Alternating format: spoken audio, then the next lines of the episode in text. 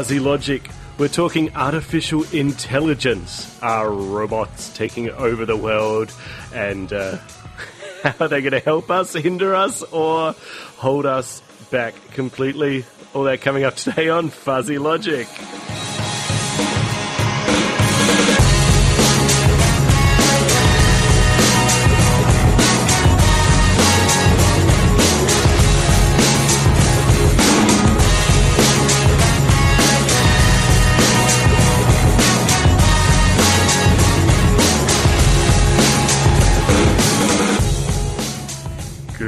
Morning, Canberra, and welcome to Fuzzy Logic, your science on a Sunday.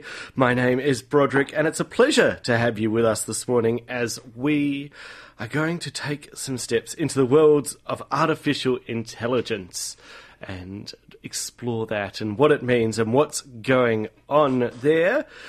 But to help me through that today, I have someone joining me in the studio. It is Phoebe. Good morning, Phoebe. Good morning, user. I've been practicing that all morning.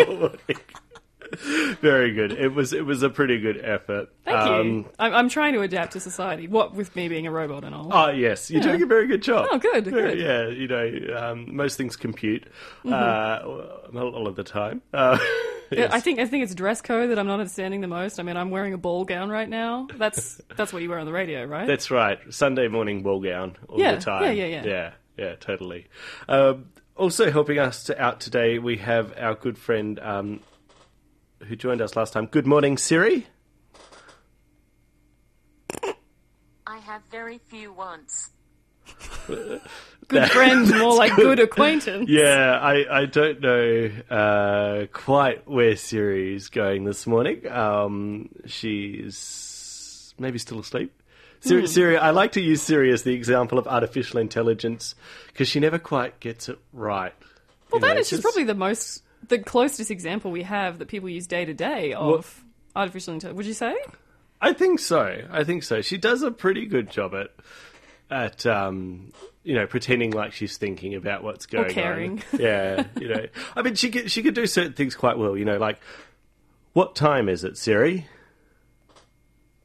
The time is 11:04 a.m. That, that's pretty good. Uh, what's the weather outside, Siri? Here's the forecast between today and the 29th of March, 2016. That's that's uh, quite a bit into the future. It's 15 degrees according to Siri. It's not the 29th of March, is it? No, no, no. She's she's looking into the future. Oh, she's well, telling me oh. today and into the future. You know, Oh. she's she's quite clever. Um, so it's uh, 15 degrees outside, according to Siri at the moment, Mm. and uh, yeah. We'll keep you there, Siri, if in case we have any questions uh, as we go through today. So, I was just thinking it was interesting that we refer to Siri as a she. I'm guessing because there's a female voice. But do you think with, well, let's just jump right in and say robots and such, do you think that they get given a certain gender slash sex? You know how, we, you know, people refer to like boats and ships and planes and stuff as a she. Does that rule apply for robots? Uh, no, no, because one of the robots we're going to talk about later today is Watson, which was developed by IBM, and uh, Watson is a he. Is it? Uh, he has a male voice. Oh, okay. Um, and I assume that's partially because of the name given to Watson, which is a, a male's name. Well, I mean, it's a last name, really, but Well, from, hang from. Sherlock Wat- Watson Holmes. in Elementary is played by Lucy Liu, and Watson Ah, is true. she in that. So True. Maybe Watson the computer came out before uh, Lucy Liu played Watson. I think so. Um, but yeah, Watson Watson has a male voice, whereas um, the the robot that prompted all this today, AlphaGo, uh, has. Well, I mean that's that's really a, a genderless name, Hmm. AlphaGo, and uh, it's actually one of the top baby names of 2016. no, I'm not. I'm, I'm joking, everyone. Please don't name your children AlphaGo. I, well, first of all, I had to look up. So there's a robot that's been built to learn how to play this game called Go. And first of all, I had to look up what the game was, and it's sort of like super chess or a different version of chess, very strategic and. It, it's a funny one because uh, it, like uh, any good game, it's very simple, simplish to learn, but takes years Hard to master. Isn't that what the guy who invented Atari? That's like his quote. The best games are easy to learn but hard to master. Yeah, well, and I feel like that's what Go is because I started reading it. and I'm like, oh yeah, that's easy, you know. But then um, the the grandmasters have been playing for years, and they're they're super developed. That's a long Um, game. But yeah, uh, well, not not for one game, just uh, in general. Uh, but yeah, to explain the game for those who haven't seen it, imagine a grid, um, 19 squares by 19 squares. Uh, so that gives you 19 by 19 is 361 playing points on the grid. Um, and at each intersection um, of the squares where the lines meet, that's where you can play your counter or stone. Um, and the stones you can play are black. One player is black, one player is white. Very simple. And the main object of the game is to put those stones on the board uh, and to form territory by surrounding vacant areas of the board. It's also possible to capture your opponent's stones by completely surrounding them. Uh, Okay. and these are the way you earn points. So you take turns placing one stone at a time on a vacant point in the board. Uh, black plays first, um, and uh, once uh, the stones are played, um, they can't be moved, but they can be captured, uh, in which case they're removed from the board and kept by the capturing player as prisoners. oh, okay. Yeah. At the end of the game, the players count one point for each vacant uh, square, vacant position inside their own territory. So areas they've Oh, locked off Yeah, with okay. their Yep, yep, yep. counters. Yep. And they also get one point for every stone they've captured as well. Um, so the player with the largest total of territory plus prisoners becomes the winner. Um, and the game basically plays until uh, the players decide that they can't capture any more territory uh, without putting themselves in a captural position. And um, so you don't necessarily fill up the entire board with stones, um, but it's when both players mutually decide that the game is over and no one else can do anything. And so then they count up the points. Oh, gentleman's agreement to end the game. Uh, al- almost, yeah. Yeah, one player challenges Assuming someone hasn't stormed off and is like, oh, hate this game. Yeah, well, that's true. That's true. and so this computer, AlphaGo, designed. Well, it's interesting. You said it was designed to win at Go because that's that's not quite true um, in terms of it. The only the only reason being, so the humans have a history of creating computers to play games. Uh, the very first of these being, uh, oh, the very first uh, famous one being uh, Deep Blue, uh, which was designed to play chess. Boy or girl? Deep blue. Deep Blue. Oh, I never thought. Maybe I thought it was a boy because blue is a boy's color. Maybe. Maybe. But um, the interesting thing about that one, so Deep Blue uh, beat uh, grandma- chess grandmaster um, Garry Kasparov in 1997. And Deep Blue was explicitly programmed to play chess. Like that was its sole purpose in life was to play chess. They um, gave it a, a program of this is how chess is played. These are all the rules that you need to follow. These are how people play in various games. And now you're going to play chess. And basically, it could use its predictive power in playing chess, which was uh, slightly better than a human's predictive power, to predict what would happen into the future as it made certain moves. And that was eventually how um, it, it uh, won chess. Hmm, Do you think it lost its sense of purpose once it beat this grandmaster? That's right. It just went off the rails. Deep like, blue I- got I've very blue. solved all its problems. Sat there drinking battery acid and uh, down in a small alleyway, feeling very sad for itself. Yeah. we could write a screenplay. I mean, we shouldn't, but we could. Yeah, it's it'd be interesting. I mean, uh, well, now you're getting into computers with feelings. We're going to discuss Sorry, that sorry, later. I'm jumping let's, ahead. Let's I'm jumping not, ahead. Let's not go into feeling so we're starting computers. saying, okay, so Deep Blue was created and had all the rules and all the predictions and everything put into it, so it basically knew how to just win at chess and yeah, be the best. That's and right. That's and, what it was and there's there's limited options in chess. Yeah. Um, and there's uh, and in chess too, each piece has different value um, for what it can do, and so they're able to put those values into the different chess pieces to promote certain moves because that's going to you know protect your king or protect your queen or that sort of thing, or sacrifice a pawn, which is okay. Whereas in Go it's it's very different because each piece is equivalent, um, which kind of opens up for more moves that you can do. And with the 19 by 19 grid, uh, that means that's much bigger than chessboard, which is eight by eight.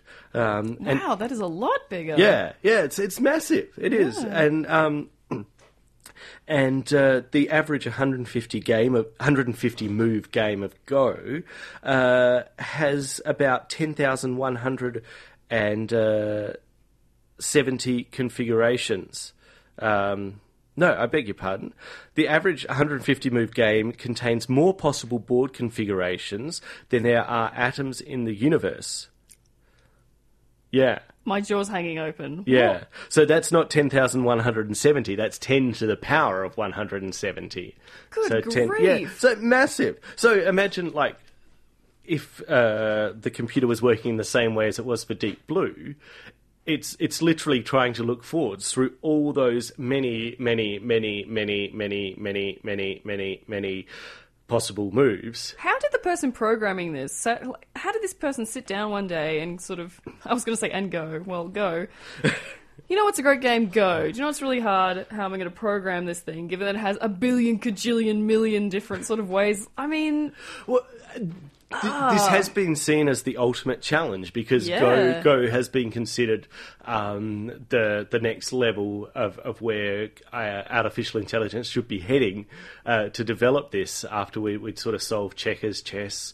Um, and we've even sold Jeopardy, the uh, quiz show, which we'll get to uh, Watson and uh, Jeopardy a bit later on. But, but yeah. you were saying that this AlphaGo was invented not necessarily to win at Go, but it was designed to learn how to play the game, right? That's right. And so um, the AlphaGo program was applying deep learning in neural networks, which sounds like the way our brain operates, really. And that's what they were trying to simulate. They, they used programs that were inspired by our brain, um, in which they were trying to make connections uh, between uh, layers of simulated neurons um, and uh, strengthen these through examples and experience.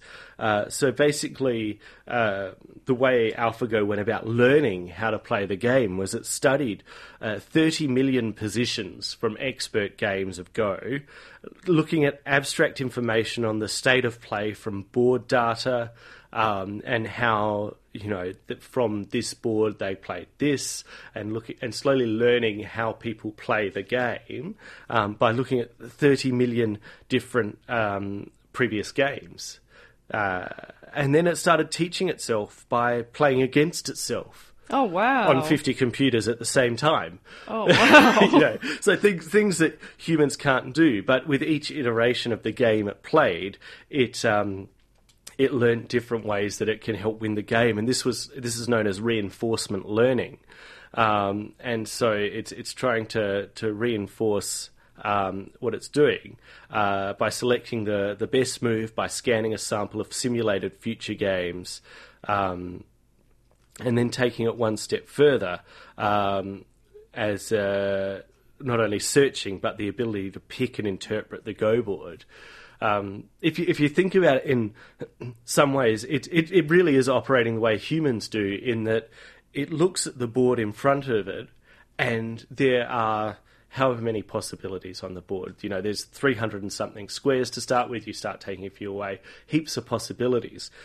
But a lot of those squares are in uh, a lot of those positions. People just intuitively look at and go, "Well, there's no point playing in any of them. I'm going to ignore them," and and and just dismiss that.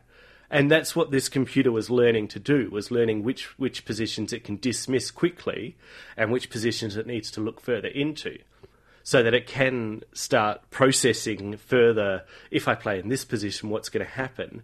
And rather than having to do that for all the positions on the board, it just takes the ones that actually make sense, that are going to be the winning ones. And it's really quick at being able to dismiss the bad ones and think about those good positions. But I wonder because surely it's doing it in a in a more efficient way, I suppose. Because I mean, when when you play a game, and I guess it's doing the same thing. You sort of think back to past games and what worked and what didn't and where you're going to go. But surely there must be a level of I don't know what your favorite square is for some random reason. You know, if the board is clear to start with, who's to say that you're not like, oh, I always go with the left side of the board versus the right side of the board because that's just some weird personal preference. Whereas a computer wouldn't necessarily have that, would it? No, no, that's right. And so one of the the strangest things was in uh, the second game. So the this AlphaGo recently challenged, well, it didn't challenge. The makers challenged um, the world's best um, Go player, uh, Go Grandmaster Lee Sedol, um, to a five game um, challenge. So best of five games, um, and they played out all five games, and uh, the uh, the computer won four one. wow. Yeah, so uh, so uh, Lee Sedol won one game, um, the computer won four, and in the the computer won the first game, and in the first game, uh, it was considered that uh, the computer. I have to find this note here because it's a really interesting um, idea. It was kind of considered that the um, uh, the computer was um, not not lucky as such, but it, it just kind of went through and and and won. Um, you know, not not in complete domination, but you know, won reasonably well. Whereas in the second game, it just completely dominated, and from almost the first move, uh, Lee Sedol felt like he was on the back foot against the computer. So which round did did the master win? Uh, they won round uh, three, I think it was. Oh, that's Um, interesting. so they played all five games anyway, just to see yeah. how it went. Um, but yeah, but in the the second game, um, the interesting thing was that the uh, AlphaGo made a move that was so surprising that Lee Sedol had to leave the room for 15 minutes to recover his composure. What? Yeah, So he did have a moment of I hate this game. he, he did. I he hate did. all of you. He, he, he did, and and the interesting thing was that it was, um, according to one of the commentators, it was not a human move. So What does that mean?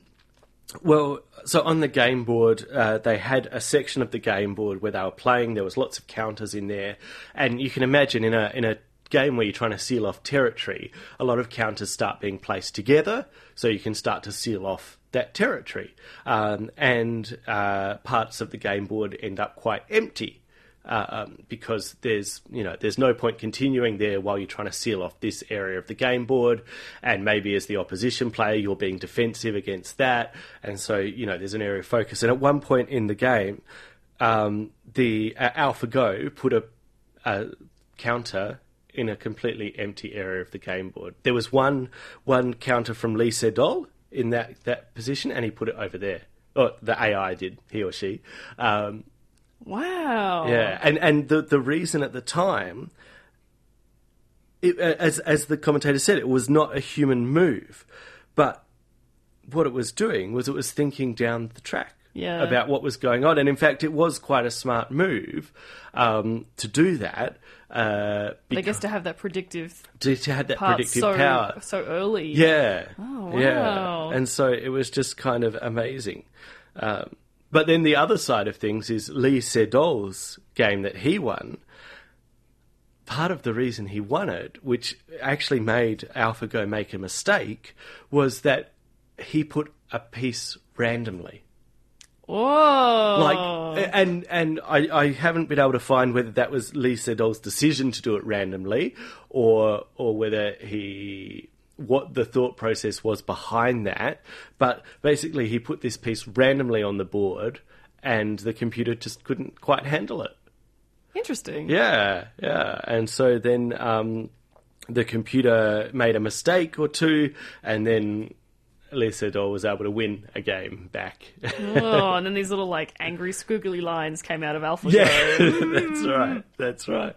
So yeah, so it's, it's kind of really interesting um, about that machine learning because that machine, as much as it learnt from previous human games, it also played all those games by itself.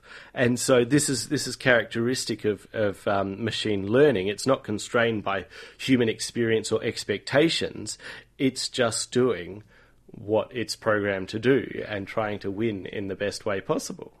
So where that takes me from there is, you know, people sort of talk about oh, you know, the way AI's going, you know, robots will be taking over the world and they'll be killing us and taking our jobs and all this sort of stuff. Well, they already are taking our jobs, so I won't deny that. Yeah, You know, but they're, not, they're not the jobs that we super want, are they? No, no, they're the they're the repetitive jobs where the robot isn't really thinking; it's just doing what it's programmed to do and moving one thing from here to there. Right. So that to me, because I was reading an article that came out shortly after the you know AlphaGo um, robot destroyed this other guy, and it was sort of saying, sure, uh, you know, the way that we're programming and everything like that is it's very exciting and it's very interesting, and there's a lot of ways it could go, but to panic that robots are going to take over the world seems a bit hasty at this point in time, just because. And even with this AlphaGo robot, sure, it learned, which is a really new you know, phenomenon. A robot that can then learn, it's not just has all the rules downloaded into it like Deep Blue. But if it's only going to learn about AlphaGo, then what's the risk? If the AlphaGo robot starts making a coffee each morning before the game and stalking the other players' houses to get an advantage, well, then you've got a concern. But I think I, I guess it goes to the point of if a robot can learn on its own about topics not within its parameters, then you have an issue. Yeah, I, I think the biggest concern at the moment with um, robots that can learn is not necessarily that they're learning in things that they shouldn't, um, but what we apply uh, that robot to do. Uh, and and Right. how it's going to behave in that situation, uh, especially if we're putting it in a situation where it may face uh, moral or ethical challenges Like in iRobot. Like it, like in iRobot, or or something that's um, more relevant at the moment is uh, in self-driving cars. Yeah. You know, there's a classic um, uh, uh, m- morality or ethical problem, um, which is uh, known as Philippa Foot's famous trolley problem, uh, which is that a trolley is running out of control down a track. In its path are five people who've been tied to the track by a mad philosopher. Fortunately, you could flip a switch, which will lead the trolley down a track to safety. Unfortunately, there's a single person tied to that track. Should you flip the switch or do nothing? That's really interesting because Yeah. my partner went and sat. Um, I think it was the interview for it was for medicine or, or, or something like that. I don't know what stage of the process it was, Mm. and they had this conundrum presented to them, and I sort of thought straight away, "Jeepers, what a Yeah. grim conundrum to sort of be presented with." Well, I'm going to let you stew on that, listeners, and you're going to stew on it too, Phoebe. I want to hear your response. Oh. Uh, whether you'd keep going down the track with five people or flip the switch to one. Have Do a you, think do you have any it. other information about the people, or does no, that sort okay? no, you don't know if one's Hitler um, or anything like that. So, uh, an interesting problem. We're going to have a song and come back to that problem after this song. And you are listening to Fuzzy Logic right here on 2XX Community Radio. That was the Avalanches with Frontier Psychiatrist, which we, we thought was an appropriately uh, strange and interesting piece to play. Yeah, on- well, you know, if there's a risk that they're gonna, you know, robots and computers are gonna start doing everything, well, good luck coming up with something like that. It's brilliant, but so very weird. Indeed, indeed. All right, the time's eleven thirty, and we are talking about artificial intelligence today on the radio. I forgot to ask Siri what time it was. Um, sorry, do we have another question for Siri? Uh, do you have artificial intelligence? Siri, do you have artificial intelligence? Checking on that. Okay, I found this on the web for Have It Official Intelligence. Okay, no, Siri didn't hear me. She thought I said have at official intelligence. That She's just dodging the question. Yeah, that's. I think so. I think so. Um, hmm, we might get back to Siri later on. but before we went to the break, oh, we should have asked Siri about oh, the trolley problem. I feel like the trolley problem is probably a bit too compli- complicated. If she didn't understand you saying artificial intelligence. She's not Yeah. going to understand you saying, and then there's a track, and then there's some people on, and then there's a switch, and then there's Hmm. a blah. so before we threw to the song, Phoebe was talking about the concern of some people that you know robots are going to take over the world and um, artificial intelligence ruining everything and running it all. And and I in my opinion, I don't think it is, except when we start putting it in situations where it has to make ethical or moral decisions. And the the big uh, ethical or moral decision here is um, the famous trolley problem. A trolley is running out of control down a track. In its path are five people who've been tied to the track by a mad philosopher. Why a philosopher, may I just Well, it's a, it's a philosophy problem, I feel. So rather than a mad scientist, which you probably expect, they've gone with a Yeah, mad that's- philosopher. That's, true. Scientists must get a bad rap. Yeah. that. Sorry, continue. So maybe a mad ethicist. um, fortunately, you could flip a switch which will lead the trolley down a different track to safety. Unfortunately, there's a single person tied to that track. Should you flip the switch or do nothing? What would you do, Phoebe? So I guess the question really is do you let five people die or do you let one person die? Is really the question, right? Hmm.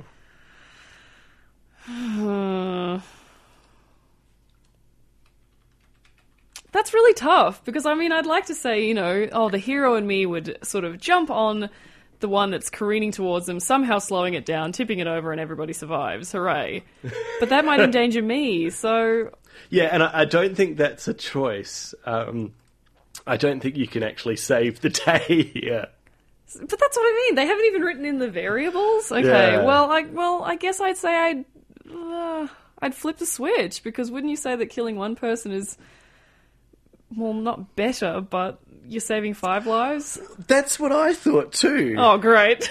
But uh, as I told you during the break, apparently I chose the uh, psychopathic answer. what? Um, apparently, in some in some psychological studies on the trolley problem, the humans who choose to flip the switch have been found to have underlying emotional def- deficits and score higher on measures of psychopathy, defined in this case as a personality style characterized by low empathy, callous affect, and thrill seeking.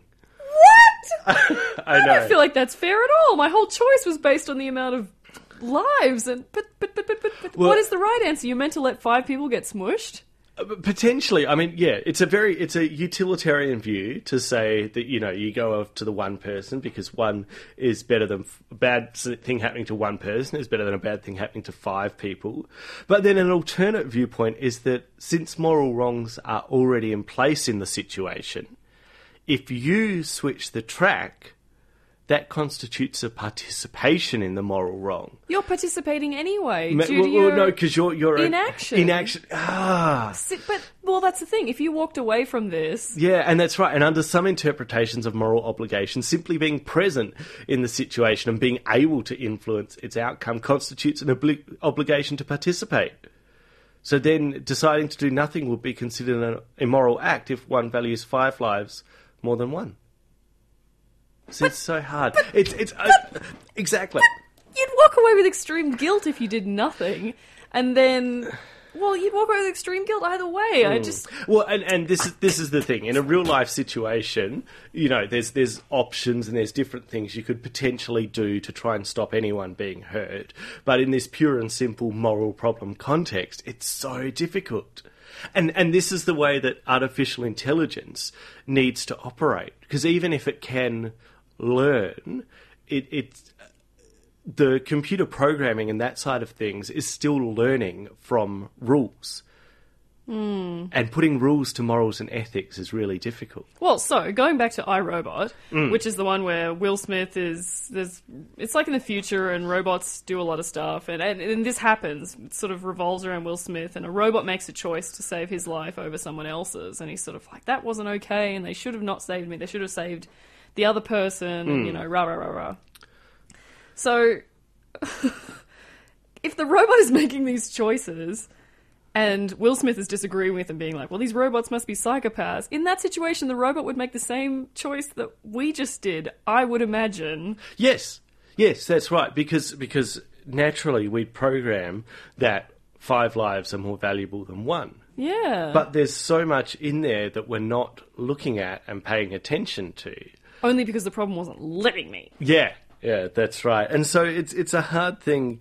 Um, well, that comes back to what you're saying about driverless cars, because isn't the whole risk now that if there's going to be, you know, if there's an accident pending, whether or not the car will value the life of, say, you know, if, if it's going to collide with the pedestrian or that of the driver. And some people would say, well, why would I want a car that values not my own life, which you know again sounds very Yeah. sad, but well, But what if the car can control itself such that you end up with a broken leg but avoid killing the pedestrian?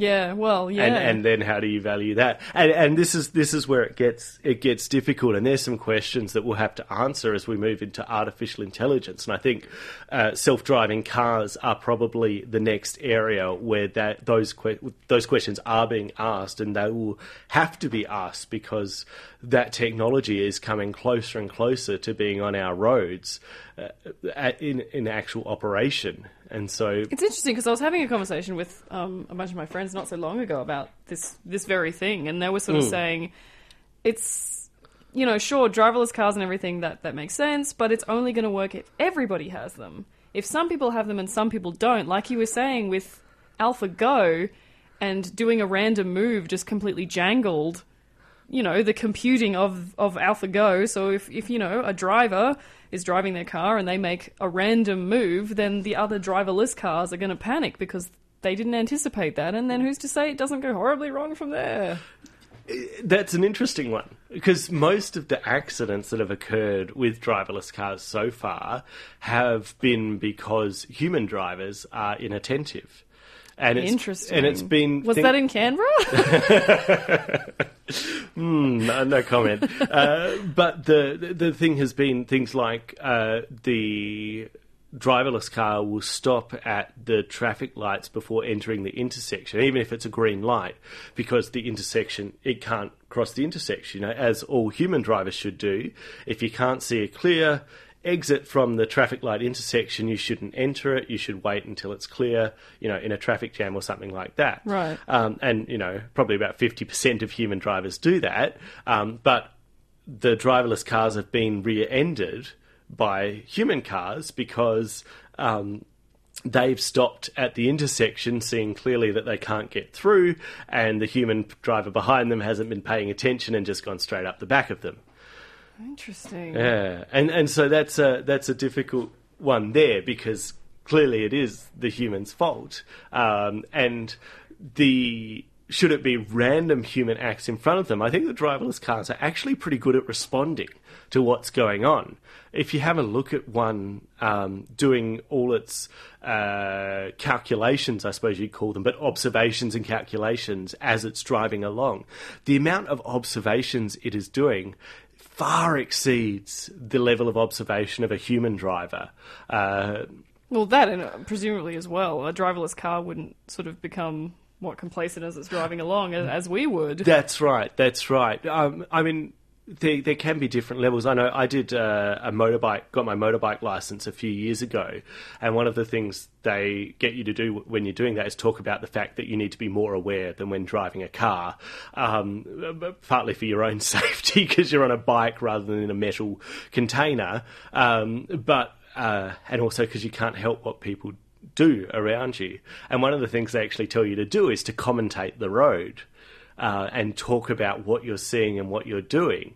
And that's actually something that does make me more aware. Um, and quite often. Uh, Do you if- mean aloud? Yes, yeah, allowed. Allowed. You do that aloud as you drive along. Uh, I did when I first got my motorcycle license. at- Oh, on, I had a driving bike. instructor who did that, and I just thought he was mad. Yeah, no, and occasionally I'll do it in my own head uh, in the car, especially if it's busy, uh, to talk about different things. It's amazing how much you can improve your observation levels by doing that, but it still doesn't beat the driverless car, which has just got vision everywhere and can totally see what's Hmm. But then the other on. thing as well is if every individual car company is making their own version of these driverless cars, isn't there a risk that they're not going to align unless everyone's working off the same software?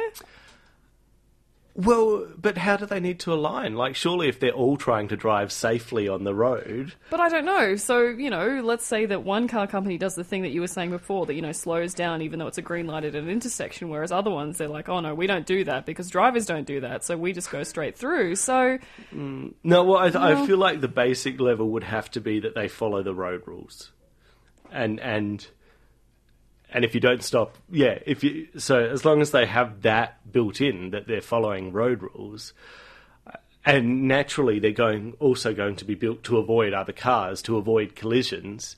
yeah. Well, that's true. But it is. You do have to be playing all out of the same playbook and following the same rules. Yeah. Yeah. And it, and it gets difficult when it gets fuzzy. Uh, you know, the blurring of the lines there.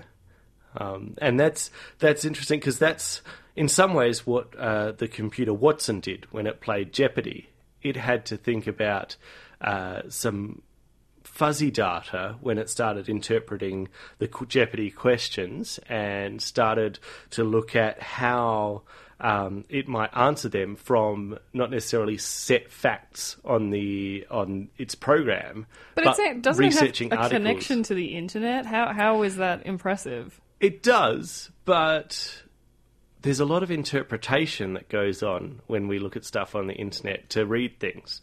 Uh, and we might get into that in a little bit, but before we jump into Watson, we'll have another song.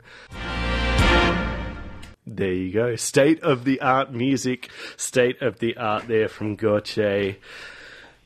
Potentially more, well, no artificial intelligence there. That's very electronic, though. Just button mashing, Button mashing indeed. as you did to get us back on the air. Actually, yeah, yes, that's right. mashing buttons. There was a point there where the um the the song went quiet about two minutes before the end, and there was almost some panic button mashing then to get us back on, as I thought the song was over. But it's not.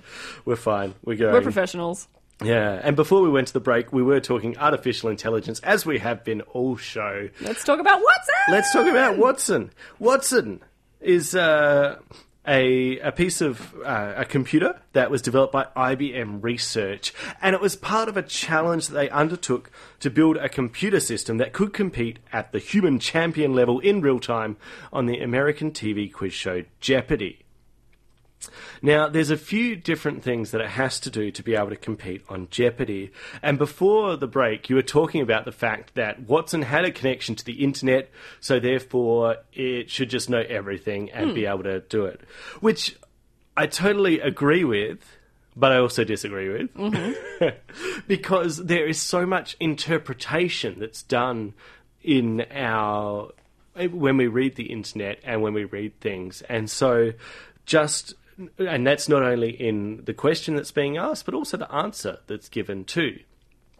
So some questions, and these are all actually based off Jeopardy questions here. Some well, hang on, hang on, hang on. I think we need to clarify. Ah, so, in, yes. in Jeopardy, if you don't know, when you give an answer, you actually have to give it in the form of a question. So it's sort of like a reverse show. So I think, you, you know, in terms of it's not just like, oh, you know, what letter comes after A, and then Watson can Google it, and well, what what is B? It's sort of they're a little bit trickier than that. That's right. So let's let's give an example here. Um, so a, a Jeopardy question in the category, and each each question comes under category too, which is really important. So in the category general science, uh, the clue or the answer that would be given to the contestants is when hit by electrons, a phosphor gives off electromagnetic energy in this form. What is light? Correct. That's right. And so that's how the the game would be played. Um, and so you can see there there's some key words in there that um, that Watson could potentially pick up from. So electrons, hit by electrons, phosphor, electromagnetic energy, and so it's going to start searching for those terms to find the correct answer. What is light?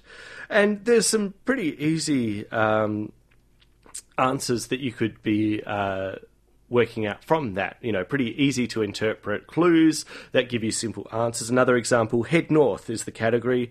There are two states you could be re entering if you're crossing Florida's northern border. I'm thinking. No, that's all right. it's the answer is what is Georgia and Alabama. But again, pretty pretty simple to to look at. You know, Florida's northern border. Um, but then again, you are asking Watson to interpret. You know what the that map, and potentially it's it's googling things and finds northern border states that border that. Um, but sometimes Was Watson sorry? Was Watson competing against human players too? He was. He Oh, was. okay. And we'll we'll have a listen in a moment to. Um, Well, because I was just thinking, given how long it has taken us to use Siri for an example, she's not like she's quick, but she's not. I wouldn't say she's that quick. If if you can beat people on Jeopardy, Watson must have a pretty good Google rate. Watson uh, has a pretty good Google rate and huge processors as well. Uh, and so I, I, don't think it's necessarily going on the internet. I think they have downloaded a lot of that information into its memory banks already. So it's done its learning uh, mm. as to the information it needs, and then it uses that information to bring it together. But um, there's some uh, different uh, styles of clues on Jeopardy that then make things more com- complicated, more complex. Um, so, for example, ones that have uh, multiple facts about the answer. Uh, so, for this one, um, from the category rap sheet, rap in uh, quotation marks there, uh, which gives you the clue on Jeopardy that everything contains the word rap in it. So, the clue here is this archaic term for a mischievous or annoying child can also mean a rogue or a scamp. Rapscallion? What, uh, what is a rapscallion? What is a rapscallion? That's right. So, you know, you got to get it in the right term. But there's two clues in that one. So Watson yeah. has to be able to break that down into, okay, this archaic term for a mischievous or annoying child. And then this term could also mean a rogue or a scamp. Mm. And put those two facts together, go, where do we cross yeah, over right. here? Rapscallion. Uh, another example is uh, from the category diplomatic relations. So, of the four countries in the world that the United States doesn't have diplomatic relations with, the one that's farthest north you're making a funny face there, Phoebe. No, I didn't I'd, know I'd this be, one I'd either. Okay, and so there's there's an inner and an outer sub clue in there. The inner sub clue being the four countries in the world that the United States does not have diplomatic relations with, which Watson can easily find as Bhutan, Cuba, Iran, and North Korea. Um, and then from that, of Bhutan, Cuba, Iran, and North Korea, the one that's farthest north, mm. and that's North Korea. So again, processing that information getting the the different parts there to break down into another section. And then the the even harder step in Jeopardy are questions that are based around puzzles. So, for example, one of the common there's a couple of common puzzle uh, categories that they have. One is before and after.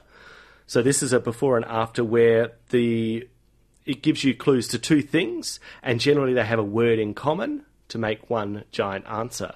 So, oh, I don't think I've ever heard of this uh, so, so oh. for example, uh, the clue here: before and after goes to the movies. Film of a typical day in the life of the Beatles, which includes running from bloodthirsty zombie fans in a Romero classic. Okay, so let's break it down. Let's break it down. What just happened? So, subclue number one: film of a typical day in the life of the Beatles. So, we're looking for a Beatles film that showcases a typical day for is them. That, oh, that's not help, is it? No. It's a hard day's night. Oh, that's it. Yeah. So a hard day's night, and then running from bloodthirsty zombie fans in a Romero classic.